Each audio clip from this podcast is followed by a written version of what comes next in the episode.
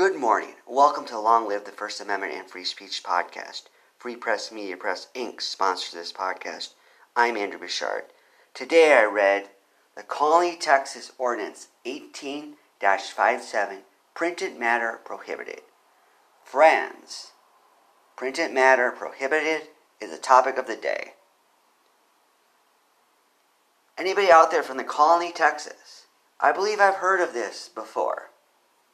I worked for a government agency in Texas and we did run across the big cities. Like I've been mentioning on this podcast, the ordinance of these cities that we're talking about, a lot of the smaller ones I never heard of before, though I've lived in Texas for a while now.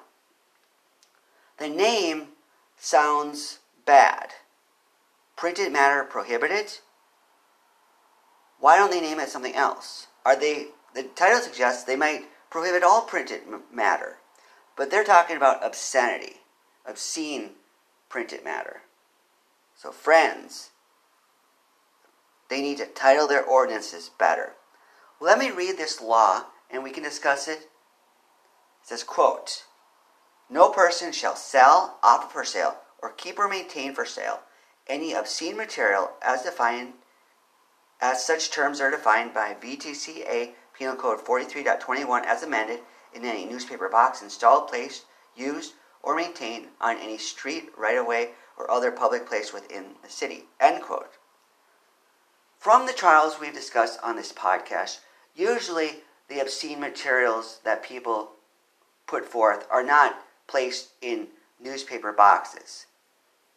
Usually it's in an adult bookstore or similar places. I wonder what compelled them to create this law. Covering all the bases? Being proactive?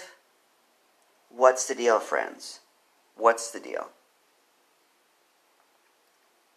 How often is obscenity put in newspaper boxes? This might be old because I don't see too many newspaper boxes anymore given to the digital media issue in part. I did have an acquaintance, a friend, who went overseas to Europe and he talked about how in Europe obscene material is up front more often. He said it's in the newsstands where everybody can see.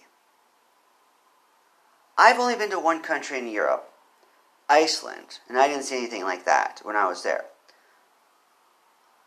Still, he raised an interesting point. I imagine in the countries he visited, that is commonplace.